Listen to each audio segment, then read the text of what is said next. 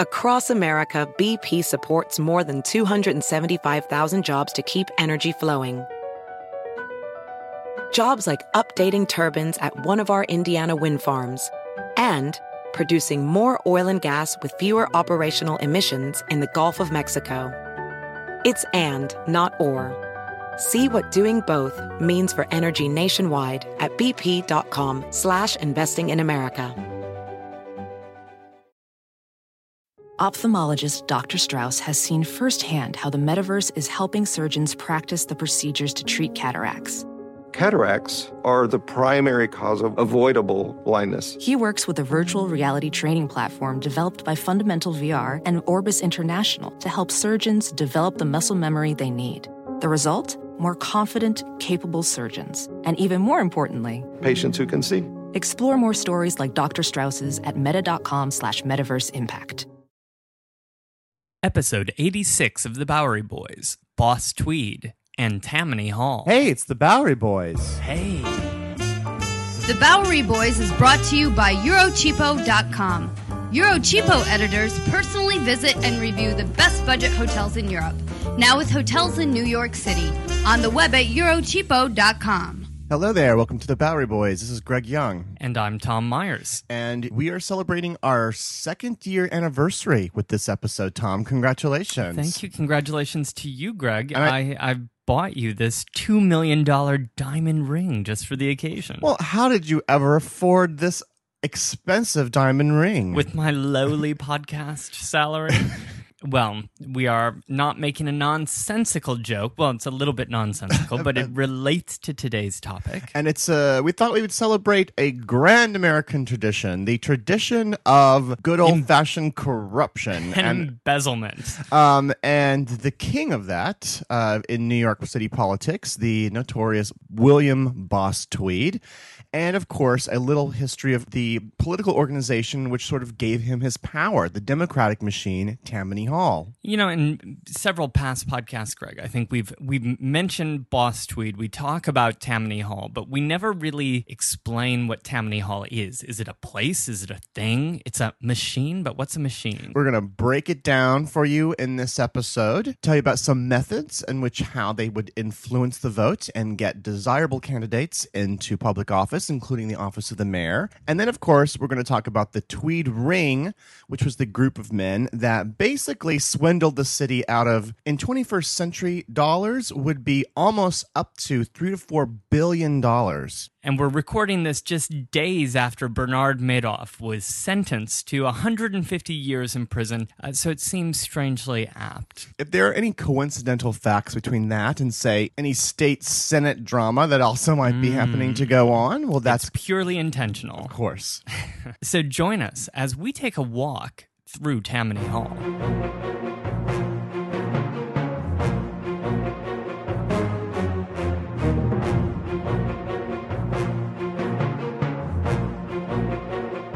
So, before we get into the short history of Tammany Hall, maybe we can just clarify again that we're talking about William Marcy Tweed, who would be called the boss. Uh, this man was born in 1823 and died in 1878 he would become the most powerful force in New York City politics in the 19th century. Then we're also going to be talking about a few buildings that are still with us today, like the so called Tweed Courthouse behind City Hall, that is a wonderful and notorious example of the kind of graft that went on and the inflation of budgets. And I guess we're going to talk as well about the actual building, the hall. There was one, right? the real Tammany Hall, well, there, there was an actual Tammany Hall. Was in a saloon, and it was located really close to where City Hall is today, around where Pace University is, right where the entrance to the Brooklyn Bridge is. The, where Tammany Hall is during the course of this story is actually on 14th Street between 3rd and 4th Avenues.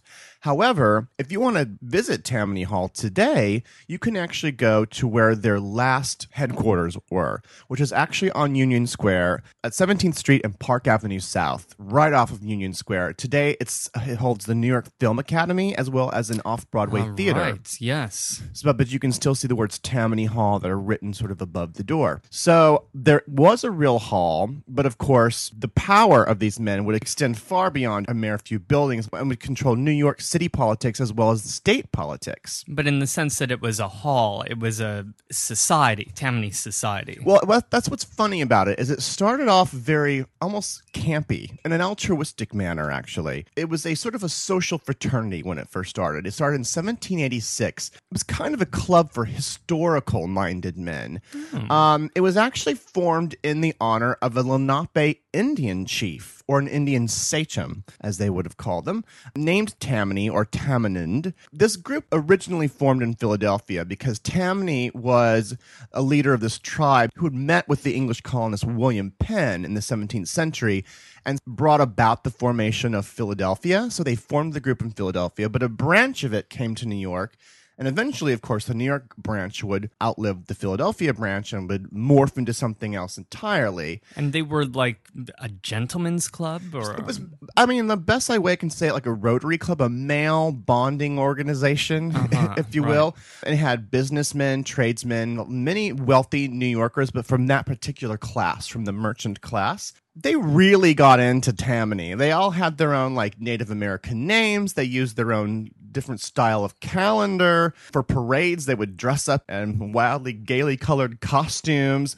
They had Indian chants, Indian ceremonies. Um, so this is the campy part you were well, yeah, to. but I mean, it's you know, this sounds kind of fun. I mean, but they Yeah, were very sounds- serious about it. They even had a small museum. Actually, the Tammany Museum, and a remnant of this museum was actually later sold to P.T. Barnum, which then he would display in his own the American Museum. the American Museum. Correct. uh-huh. Now, given that these were, you know, men of a certain class, it's not surprising that it slowly gained a political purpose. And so this it would become what we would call a machine, a political machine. Now, I'm going to take this definition right out of a book on Tammany Hall history that I read by Oliver Allen. He actually describes a machine thusly quote, a disciplined and tightly held central directorate capable of using a multitude of sophisticated election techniques to stay in power, unquote. I feel like there's a little wink you need to Yeah, do. sophisticated election techniques. So is that kind of like vote early, vote often, uh, or ballot stuffing, or just get your people out? It or- would maybe start legitimately and then, of course, go into these more um, sinister methods, if you will. They were associated in the early 1800s. This is where it gets a little confusing. You may want to revisit the DeWitt Clinton podcast where we kind of explain this. It starts off basically supporting the Democratic Republican Party. At that time, they called themselves the Republicans. Within 30 years or so, the Republicans morph into today's Democrats. So basically, this is the origin of the modern Democratic Party, even though they don't really look much like our Democrats today. And they would incorporate and support a lot of major names that we know today. Um, Aaron Burr was probably one of their biggest successes. He was never a Tammany member himself, but he was greatly supported by the Tammany men, especially because they hated the Alexander Hamilton type Federalists, of course. Now, through these men and through the decades of dozens of politicians, they actually had learned a lot of these very sophisticated techniques that they would actually perfect in the years of Tweed. Things like the spoils system, where once you get somebody elected, that person will then appoint all these Tammany men you know, to these various positions. They would organize into very small units within the ward so that so that people would really feel like they were part of the system and that they had an ability to be promoted into it as well, which of course really came into play with the explosion of immigrants that came into New York. Tammany was actually a very anti-Catholic group, believe it or not, in its early days, very nativist, but then they that re- would change, right, with Boss Tweed and well, it, it would all change. It would change even before that, at least maybe 20 years before Tweed came on the scene, because they sort of realized, well, we can't really survive. And also, you have all these new votes just like pouring mm. into the city. Why don't we just try to cater to their needs? By the middle of the 19th century, Tammany was basically calling the shots. In fact, you could look at the 19th century as being a, especially the mayor races, as being a battle between Tammany mayors and, quote, reform mayors, very anti Tammany. Their greatest example was Fernand Orlando Wood, who we also talked about, speaking of in that Union Right. Square podcast. He was one of their most powerful mayors, but also this is an example of someone who almost gained so much power. You know, they installed him into place, but he basically just broke with them eventually and broke off and created his own group that was ultimately unsuccessful.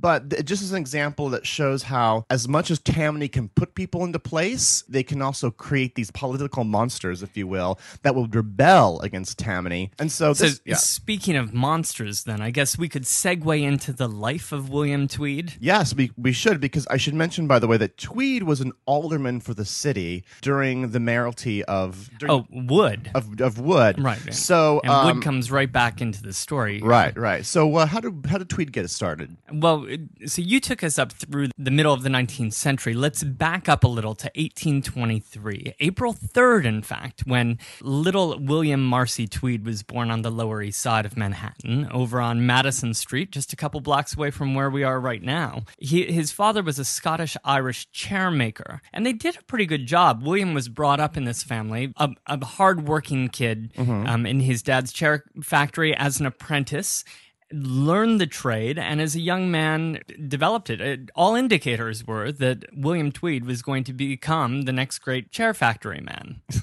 and he would go on to run his own chair factory with his brother, in fact. So he was firmly seated, if you would. Well, Uh, he would he would be seated at a lot of powerful tables later. So, Yes, he would. He didn't really care for books so much. He loved reading the newspaper. Uh, books bored him, but a newspaper allowed him to see how power worked in the city. And he really loved the shenanigans, like you said, of political um, brinksmanship happening in the city. so he loved current affairs, not so much the book learning. Correct. The man himself, even as a child, he was a big kid. And as he got older, he got even more imposing, shall we say. He, he weighed about 300 pounds as a Quite man. girth, yes.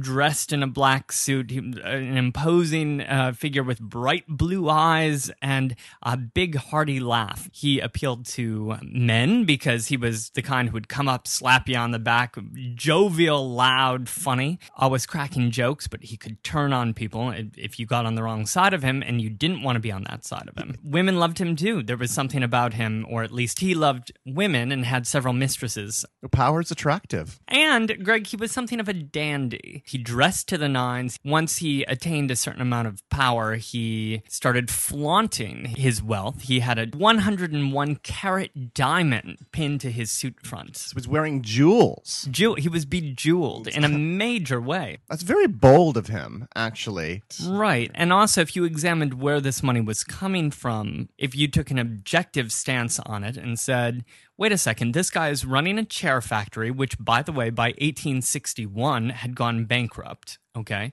And then he took various positions uh, through Tammany Hall, various political positions that didn't pay very much because if we just looked at the official salaries, he'd be making, you know, $1,500 a year, $2,000 a year. Yet he would go from this modest house on the Lower East Side to eventually a mansion in Midtown. So, how exactly did he get into Tammany Hall and get so powerful? Well, like with all great political stories, Greg, it starts with the fire department. Were some of his chairs on fire? I'm not No. sure. Seriously, though, the, the volunteer fire department at this period in the mid 19th century, as we've discussed, I think, in the Five Points episode, were very powerful social organizations. Um, yeah, the, each neighborhood had their own sort of rival unit. Sometimes they would even compete to put out a fire. Sometimes they would block the other from putting out a fire. This fight's around the uh, hydrant. even. Right. So in 1949, he became the chairman of the Number Six Fire Company. As the leader of this volunteer fire company, would acquire a double-decker fire engine and a new station on Henry Street. And this gave him a certain amount of celebrity in the neighborhood in the Seventh Ward, and got him noticed by Tammany Hall. He was awarded in 1852 with a position as an alderman for the Seventh Ward, which is like today's city council. And And the next year, then he was elected to the U.S. House of Representatives in D.C. So he moved from the Lower East Side to D.C. Wow, it's weird to think of him as being a national politician, but it didn't work work out for him that well. he did it? didn't. No, he didn't like it. He was completely bored to tears. He even said, you know, if I can just read a quote, he hmm. complained that he had to quote spend my time in hearing a lot of snoozers discuss the tariff and the particulars of a contract to carry the mail from Paducah to Schoharie. he was Yeah. Bored. he but, was bored. but also he would see the value later of being the man behind the scenes, and he would only take elective office when he thought it would further his own goals. Sometimes some of these more sinister goals. So he didn't last long. He took the Acela back up to DC.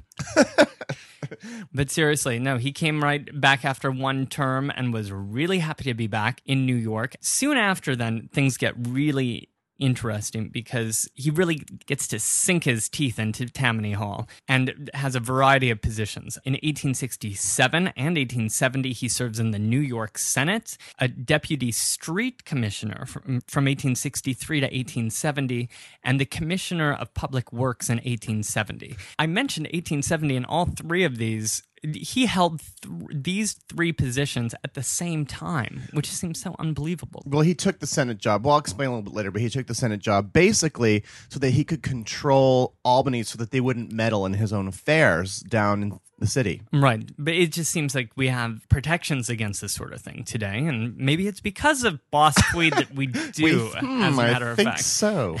He attained a lot of power and became then the grand sachem uh, of Tammany Hall, or the boss. He was unanimously elected to be its highest leader. And he would hold on to that position until the downfall of the ring and until his prosecution. In the decades before the Civil War, slavery's grip on America tightened. But soon, a diverse group of abolitionists, both black and white, began to construct a clandestine path to freedom for the enslaved. Hosted by Lindsay Graham, Wondery's podcast, American History Tellers, takes you to the events, times, and people that shaped America and Americans, our values, our struggles, and our dreams. In the latest series, American History Tellers explores the Underground Railroad, a covert network of secret routes and safe houses operated by men and women committed to helping enslaved people escape bondage in the South. Fugitive slaves and anyone helping them face terrible violence and even death if caught. But for those brave enough to risk the journey, the Underground Railroad offered a path to the northern states and Canada, where their freedom was assured. Follow American History Tellers on the Wondery app or wherever you get your podcasts. You can binge this season's American History Tellers, The Underground Railroad, early and ad-free right now on Wondery Plus. Now we're about we're about to the year 1869. Um, Okay. So I'm going to describe who the Tweed Ring is, because specifically a small group of officials in the city government who basically are controlling this huge network of embezzlement and bribery. But it's centered around four men. And did One- they call themselves the Ring? it was officially just a board within the city government, a, a very innocuous sounding board, but the newspapers would later call it the Tweed Ring. Um, now, of course, Boss Tweed being the head of the ring, he couldn't have this power without having the, without having the mayor in his back pocket. The mayor at the time was a man named Abraham Oakey Hall, or A. Oakey Hall. They called him Elegant Oakey because he was very flamboyant and very witty and very, very charming and thin. And thin. It's just the it's just the age of the dandy. He was always telling jokes. One of New York's most colorful mayors. As a matter of fact, it's sometimes literally colorful. On St. Patty's Day, he would wear all green suit. Um, and he was an excellent front for the ring because everyone really liked him. Um, you also had Peter Sweeny, who was the city chamberlain and would later become a parks commissioner for the city. He was considered the brains of the outfit. He would manage some of the bank accounts. And finally, the fourth member would be Richard B. Connolly, also named Slippery Dick Connolly, who would be the city comptroller. Now, in addition to these four men, Tweed would have a number of judges in his pocket, including one George Barnard, who would do all sorts of like favors for Tweed and, of course, would get compensated for them nicely. He even made Tweed a licensed attorney, even though Tweed had no law background whatsoever to speak of. Albert Cardozo. Um, he was also a judge that was in the back pocket of uh, of Tweed. Now his son Benjamin Cardozo would sort of save the family name, Right. Because he would be a very influential Supreme Court justice for the U.S. Supreme Court. But Daddy, Daddy Cardozo was uh, a different story. And basically, any city contractor who wanted to do business was also implicated into all these crimes. As a matter of fact, Tweed wouldn't even do business with you if you were somewhat honest because, you know, he wanted people who would play by Tweed's rules and who would practice this honest graft, which he would describe as basically, quote, I seen my opportunities and I took them. Like, that's how he describes his honest graft. Basically, he creates this elaborate scam that embezzles millions of dollars. So, so this is essentially how it worked. I mean, it's like it's it's very elaborate, but I'm going to like try to summarize it here in less than five minutes and take as an example the building of the New York County Courthouse, the Tweed Courthouse, which started in 1861, but would take 20 years 20 years to construct to put that in perspective the It's brooklyn the brooklyn bridge took 13 years Right. Tweed had his hand in the Brooklyn Bridge here too, but we won't talk about that right now. Um, the the Tweed courthouse was actually designed by this man named John Kellum, who actually designed a version of the New York Stock Exchange. But this took so long to build that the he died and another architect had to come in and finish the job. And I believe that the state legislature had passed a spending bill on this. The state legislature had granted $250,000 to be spent on the construction of this courthouse. So, it, it was the cost of this would balloon and from so from, from this quarter of a million dollars to twelve million dollars for a building that's like I mean it's a nice building. or- so that's 48 times. pretty much yeah something around there i yeah. think but this is how what this is how it would happen it would be in the form of these massive overestimations of payments to the contractors that the contractors would build the city and it would just be this inflated these inflated amounts because it would include within that the kickbacks to Uh-huh. the tweed ring So then eventually the contractors could get back their original price. Yes, yes. The bills would include this money for the ring members, which they would split up in a certain manner. But the contractors would get back their original money. And of course, they would be doing sort of substandard work. So they would have to go back and repair it. So they were always working on these buildings and nothing was really getting done very quickly. And so the costs were just ludicrous. For instance, according to some of the totals that came out later, it cost in 19th century dollars in 1870 dollars whatever it would cost half a million dollars just to plaster the whole building. In fact the new york times later would call the contractor here the prince of plasterers because it was just like wow you're spending that much money. It would cost 1.5 million dollars for the plumbing the furniture alone for the whole building 5.6 million dollars just for furniture. So these are loony sums. Completely completely 40 41000 dollars for brooms i mean just these oh, wow, num- that's a lot of sweeping. these are these numbers are completely divorced from reality now how on earth how could they possibly get all of this through and have n- not Yeah, it seems notice like there'd be, you know, somebody who would see a bill for forty-one thousand dollars worth of brooms, and you know, some red flags would go Well, up. Tweed insulated the whole situation. Now, first of all, as we mentioned, he himself was in Albany as a state senator, and he would spend his entire day going from office to office, bribing Democrats and Republicans alike to make sure that they did not meddle in his business and that they would, in fact, pass certain issues that would actually be favorable for him to continue this business. Mm-hmm. And we should also note that Albany had passed, you know, a little bit wary of New York's ability to rule itself, and this was even before Tweed got on the scene. There was a, a board, an oversight board of three Republicans and three Democrats that were appointed by the state to look out over the city politics and make sure that everything was above board. Well, Tweed was on this board.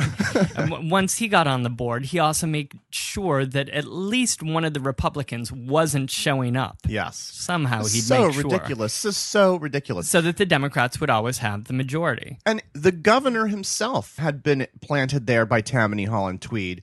John Hoffman, who had been the mayor of New York, then ascended to the role of governor, and that's when Oakey Hall became mayor of New York. So they were all connected. They were all Tammany men. Of course, like through the spoils system, of course, many men then within city government were also were Tammany men and were Tweed cronies. They even called them the Shiny Hat Brigade because they all were they all Well, I think we saw in the Pride Parade on Sunday. yes, those tall little shiny hats that would reflect the sun nicely. Those were the trend at the time. The police were in the back pockets, but then almost most shockingly is that the people themselves actually all really liked Tweed, especially immigrants, especially Irish immigrants, because what Tweed would do is he would reach a hand into the community and he would give them handouts um, would give a pittance to or, to orphanages and social organizations. So it's like he was giving to them with one hand and taking from them with the other. And he made them actually so content that at one point they even considered building a statue to William Tweed um, here in the Lower East Side, very near to where he was born. Um, he later said, "Oh, you don't build statues to living people." but if you're going to build it, I know a contractor you should use.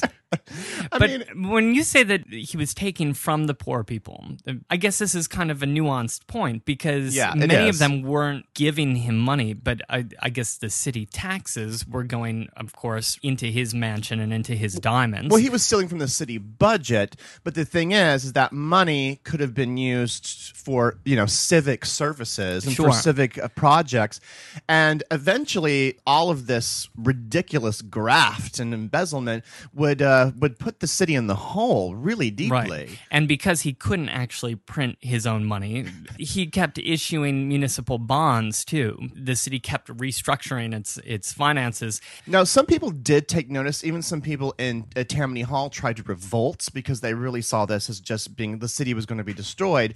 But he would squash this revolt. However, there is a series of events that do happen that, of course, brings down Tweed and brings down this entire thing. But this descent actually starts in a very surprising way. It starts with, doesn't it, with the cartoonist. It starts with a cartoonist named Thomas Nast, who was German born and, and and worked for Harper's Magazine. But we should just ask the question quickly. About the press, why hadn't the press said anything? I mean, it seems surprising to us today that the press would be so complacent throughout all of this. I mean, if a bill came for, you know, $300,000 worth of chalk or something, you know, people would be laughing. It would be exposed, we would hope, today. I can only assume it's because of Tweed owned and, or somehow controlled these other things. He must have controlled some members of the media. Of course, because they were also, you know, the city was also one of the biggest advertisers, selecting which papers would get their ads, also how they would curry favor with different editors and newspaper owners, giving access, but also just money and bribes. And at the New York Times, in fact, there was a man named James Taylor. James Taylor. Right, who ran the Times with Carly Simon. And no, no. Who, You're so vain. James Taylor was in the Tweed racket. He was also one of the three publishers of the Times. So the Times didn't attack Tweed, and when they did, it was it was really discreet. So back to Thomas Nast in Harper's Magazine in Dec- December 24th, 1869, they published a cartoon that he had done showing Tweed in a suit rotund, breaking into a box onto which taxpayers and tenants' hard cash had been written, which was really, shall we say, indiscreet. That was a rather indicting yes. illustration. Right. And the next year, September of 1870, Louis Jennings, who was the managing editor, after this, uh, James Taylor had died off and left the Times, a new guy, George Jones, came on board. Jo- Jones was actually not afraid to take on Tweed, and his managing editor, Louis Jennings, wrote an editorial calling Tweed, quote, Tweed the First. And writing 10 years ago, this monarch was pursuing the humble occupation of chairmaker in an obscure street in the city. He now rules the state as Napoleon ruled France or as the Medici ruled Florence. So the papers were off, and Nast continued publishing these incriminating illustrations, much to Tweed's dismay. He was not happy about this. He, in fact, stated that, look, his people don't know how to read, so the editorials don't really bother him, but they do know how to read pictures. How did Tweed try to combat this? I mean, certainly he had some tricks up his sleeve, didn't he? Well, his tricks. I mean, the same old tricks that any bully would use. He he threatened Thomas Nast. They started spreading rumors that he was actually a coward who had fled Germany uh, to escape military duty. When, after all, he had left when he was six years old. They even tried to bribe him, correct? Who didn't they try to bribe? I mean, over at the Times, you know, they tried everything on the Times. They, he threatened to kill George Jones, the editor, with his own hands. He then tried to buy the Times, but Jones wouldn't sell. So then Connolly offered them five million dollars to drop the whole thing, Still didn't work. which didn't take. But just to pause for a second here, because we're in the middle of all of these attacks. But how mm-hmm. did the press all of a sudden get so forceful, and what what was it that sort of broke the back of Tweed and made him vulnerable? And that would be the publication of incriminating evidence. Finally, finally, the Times had proof in their hands. They had a second and a third copy of the incriminating books that the county auditor, Jimmy Watson, had been keeping in 1871. And now this came to light because of a sleigh accident, correct? which is like the most random detail perhaps in the whole the whole podcast but yes the county auditor jimmy watson who was really like the bookkeeper and the bill payer for tweed had been a sleigh at 130th street and 8th avenue in january of 1871 had an accident and would end up dying now watson so he was slain in a sleigh accident, like Yes. snow sleigh, like with Yes. horses drawn sleigh. Like jingle okay. bells. Yes, okay. Now, when he was replaced, it's a bit of a complicated story, but let's just say it turns into his replacement blackmailing Tweed because he wanted to get more money, a higher percentage, like you were saying before, they had different cuts of the pie. Mm-hmm. Tweed rebuffing him.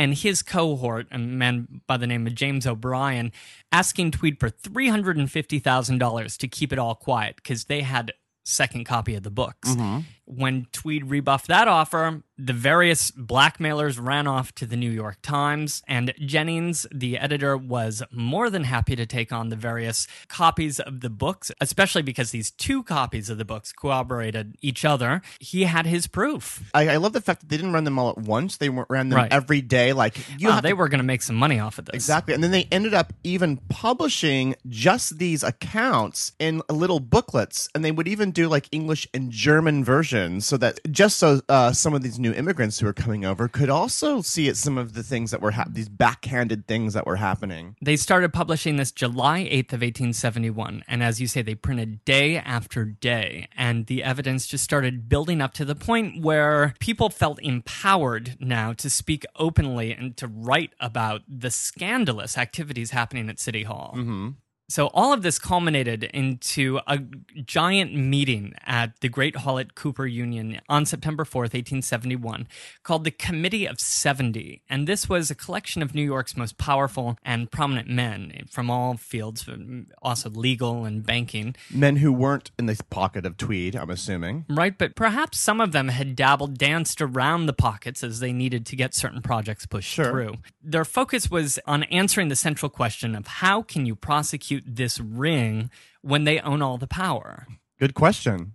And they chose Samuel Tilden, the great politician, to be the leader. He would eventually he would take what he would do here with the Tweed ring and carry it all the way to the governorship and almost to the White House. Right. And he, so he led this investigation, planning the prosecution of the Tweed Ring. He chose Foley, a John Foley, to be the lead prosecutor. Three days later, Foley obtained an injunction preventing the boss and the entire ring from spending any more of the city's money.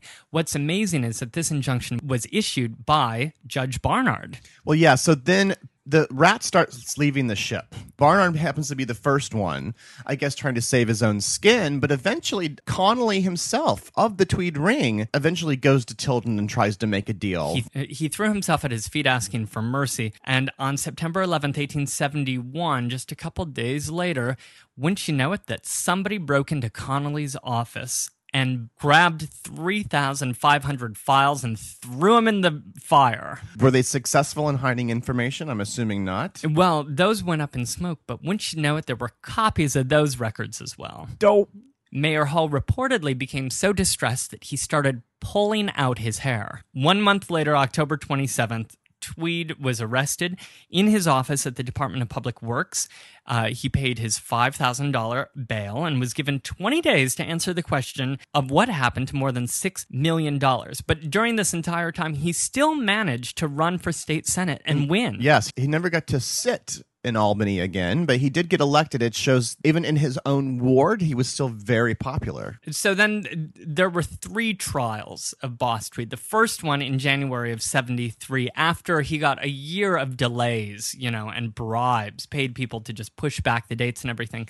Um, it ended up in a hung jury. The second trial had 15 new counts brought against Boss Tweed, including forgery, conspiracy, larceny, misdemeanor. He was proven guilty on four counts and sentenced to 12 years out in Blackwell's Island at the penitentiary. Now he would serve there for a little over a year, and then actually eh, the whole thing would be overturned because Right. it would be successfully appealed that his term was a little too excessive for the crime and for a man of his age, right? Well, and these were actually 12 single term sentences, Yes. which is kind of bizarre. And I think so after he served one of these one year terms, then it was appealed and the case was thrown out. But did he go free? It's funny because he was at the in the tombs. Like he was in all the jails in Right. New York. He was in the tombs for a while. Then he was in Blackwell Island. Then when he was appealed, then he had to face a civil case uh, that he lost, and so that he was thrown into the Ludlow Street jail. Now that's at Essex and Ludlow. That's a little bit below Delancey. There's Where Seward Park High School is Yes, today. it's a big school today. Now, by the way, you might be asking, well, what about the other people, the Tweed Ring? In fact, William Tweed was one of the only people really prosecuted for any crimes related to all of this scandal. Connolly, for instance, he fled to Europe and never returned. Sweeny went to Canada. Now these their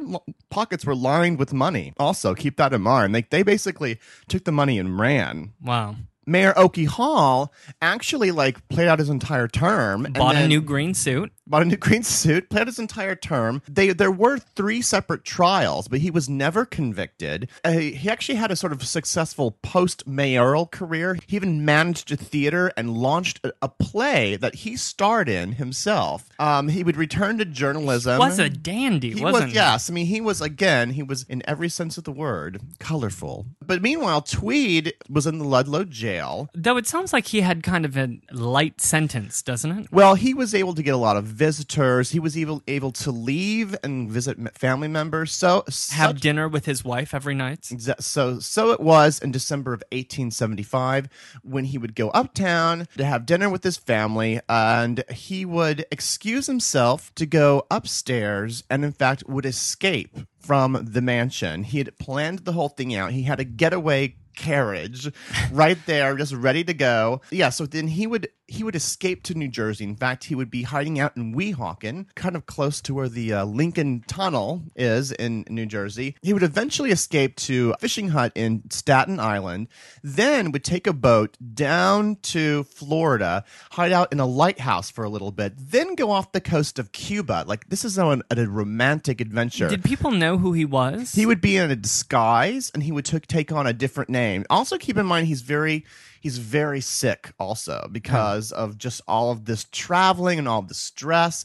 He's losing weight, he's very pale, but he's wearing a disguise also and he's going by a diff- different name. It just seems like somebody would recognize him. They would, but because because this is what he knows how to do best, he would pay bribes less, left and right to uh-huh. people throughout his whole journey. He would pay up to sixty thousand dollars in bribes, as a matter of fact. He eventually made his way to Europe. He took a boat called the Carmen, and for forty two days would sail the Atlantic to get to Spain. However, the authorities were waiting for him in Spain. Unfortunately for him, they captured him there, shipped him back to New York. So he threw him back into the Ludlow Street jail.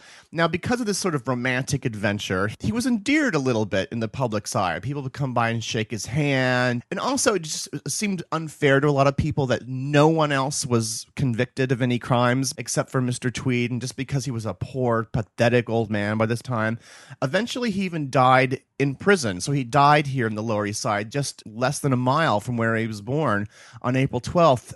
1878. Tammany Hall was really damaged by this, as you can imagine. But the remarkable thing is that they were able to regenerate with, you know, with the thousands and thousands and millions of people that came to the city over the coming decades. They were able to rejuvenate and regain, reclaim some of their power, especially with some new grand sachems of the uh, leaders of Tammany Hall, such as Honest John Kelly and the very influential boss Richard Croker, and of course some of the ma- manipulation of many of the Tammany members, such as the one named Big Tim Sullivan, they would still have their hands in all sorts of corruption and in all sorts of illicit activities. But Tammany Hall would continue to be a very powerful source. They would lose a little bit of their luster in the 1930s with the election of Mayor Fiorello LaGuardia, who was sort of the ultimate in reform mayors. But Tammany, right, who was not, we should just be clear, part of Tammany Hall. Not. He was the ultimate reform mayor, basically. He really neutered Tammany Hall. And so, but they kept going, believe it or not, until the mid 1960s when they finally sort of like were wiped out of existence. But it's incredible to think that even some politicians that we know today here in New York and in, in national politics maybe got their feet wet a little bit in the early days with Tammany Hall. Mm. So that is our epic drama of Boss Tweed and a little bit about Tammany Hall. I want to have some of these extraordinary Thomas Nast illustrations up on the blog, BoweryBoysPodcast.com. Greg is brave enough to put them up. I know. well, maybe I've been bribed. maybe I maybe I, maybe I'm maybe I'm guilty of a little honest graft. Thank you for joining us today. I'll be back in a couple weeks with a solo episode. Thank you very much for listening. Have a great New York week, whether you live here or not. See you real soon.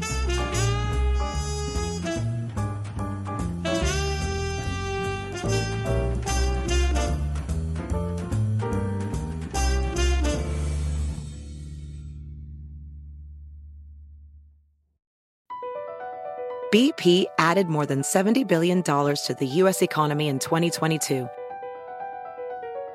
Investments like acquiring America's largest biogas producer, Archaea Energy, and starting up new infrastructure in the Gulf of Mexico.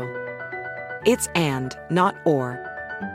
See what doing both means for energy nationwide at bp.com slash investing in America.